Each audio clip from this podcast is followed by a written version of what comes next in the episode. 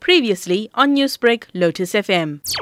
The program is to teach uh, lay persons, um, bystanders, how to do CPR.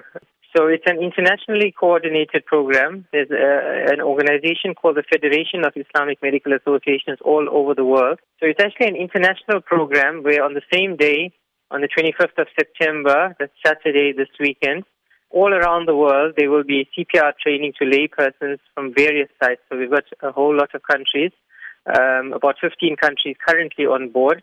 Australia, Malaysia, Pakistan, Uganda, Kenya, a whole lot of countries.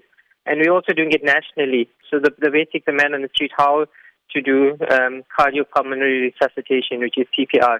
It's a basic course. It's not actually a registered BLS course. Um, but it's just uh, teaching people how to do CPR, and the other thing we're going to teach them how to do is how to respond to a choking situation.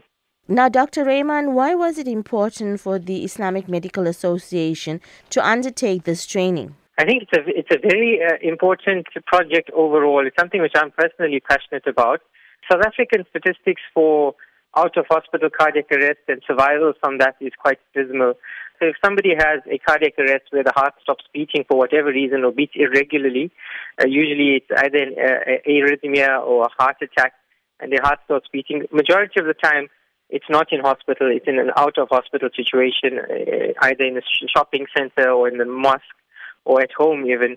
And the majority of our population do not know how to react to that.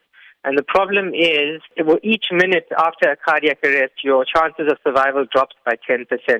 So by the time you call the ambulance and they come, they take even five minutes to come, you've got a 50% less chance of survival. If they take 10 minutes to come, which is even optimistic in our situation, you, you're basically, your chances of survival are almost zero.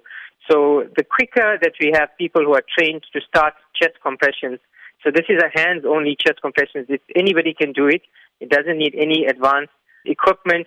It just needs some basic training, which we are aiming to impart on their chest to get the blood moving and you try and get a defibrillator as soon as possible. And if people would like to get involved in the program that you are running, how can they do so? And there's four sites in Durban, as I said. One is in the Westville area, opposite Westville Boys School.